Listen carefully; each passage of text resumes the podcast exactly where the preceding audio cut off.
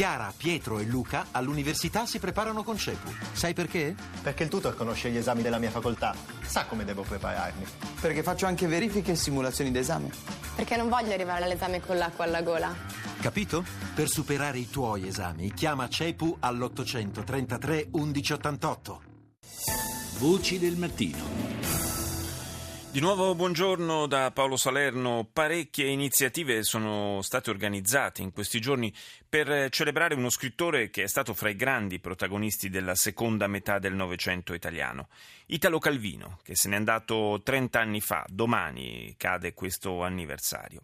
Ecco un assaggio di un suo famoso racconto. Il re era giunto di fronte a un cavaliere dall'armatura tutta bianca. Solo una righina nera correva attorno torno ai bordi. Per il resto era candida, ben tenuta, senza un graffio, ben rifinita in ogni giunto, sormontata sull'elmo da un pennacchio di chissà che razza orientale di gallo, cangiante d'ogni colore dell'iride. E voi lì, messo su così impulito, disse Carlomagno, che più la guerra durava, meno rispetto della polizia nei paladini gli capitava di vedere. Io sono. La voce giungeva metallica da dentro l'elmo chiuso, come fosse non una gola, ma la stessa lamiera dell'armatura a vibrare e con un lieve rimbombo d'eco. Agilulfo Emo Bertrandino dei Guildiverni e degli altri di Corbentrasse e Sura, cavaliere di Selimpia Citeriore e Fes. Ah, fece Carlomagno, ma subito aggrottò le ciglia. E perché non alzate la celata e non mostrate il vostro viso? Il cavaliere non fece nessun gesto. Dico a voi, ehi, paladino, insisté Carlomagno. Com'è che non mostrate la faccia al vostro re? La voce uscì netta dal barbazzale. Perché io non esisto, Sire. Questo passaggio tratto da Il Cavaliere Inesistente è sufficiente per apprezzare lo stile, anche la vena ironica di Calvino.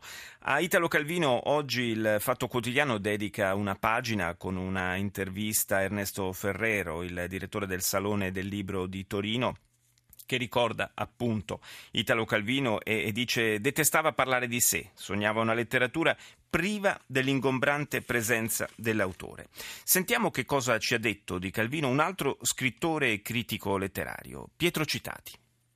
Io Calvino l'ho conosciuto mm, quando ero giovanissimo, lui era molto giovane, l'ho conosciuto nel 1947, io avevo 17 anni, lui ne aveva 23 e aveva appena pubblicato Il sentiero di Didi Ragno che fu recensito da Pavese e attirò molta attenzione su di lui. E da allora siamo diventati amici e ci siamo visti sempre, da allora fino alla sua morte. E cambiò molto, giovane era divertente, spiritoso, eh, divagante e poi lentamente diventò più malinconico e più triste ma al tempo stesso, mentre cambiava in questo modo il suo carattere, diventò uno scrittore molto più grande. Il libro più bello, forse che, che scrisse, credo, Le città invisibili, che è il penultimo dei suoi libri e di gran lunga più bello del Sentieri di Ragno. Da giovane era spiritosissimo, si divertiva, faceva divertire, andare a cena con lui, invitarlo con lui dopo cena era un distaccò da se stesso, cambiò profondamente stile, aveva scritto quando lo conobbi il, la, il Visconte di Mezzato e poi scrisse Ciconzero e Le città invisibili. Le città invisibili è, è il libro più bello che gli scrisse, profondamente razionale insieme fantastico, oggettivo è, è perduto nell'immaginazione. Lui cambiò come scrittore, cambiò come uomo contemporaneamente.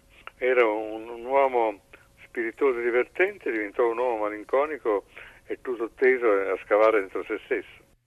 Per chiudere questo spazio che abbiamo dedicato all'autore di opere come Marco Valdo, Il barone rampante, Le città invisibili, che sono state appunto eh, richiamate poc'anzi, Se una notte d'inverno un viaggiatore, tanto per citarne qualcuna, vi voglio proporre una sua sottile descrizione della creatività letteraria. Ecco come la descriveva Calvino. Fino al momento precedente a quello in cui cominciamo a scrivere, abbiamo a nostra disposizione il mondo il mondo dato in blocco, senza né un prima né un poi, il mondo come memoria individuale e come potenzialità implicita. Ogni volta l'inizio è quel momento di distacco dalla molteplicità dei possibili. Per il narratore è l'allontanare da sé la molteplicità delle storie possibili, in modo da isolare e rendere raccontabile la singola storia che ha deciso di raccontare.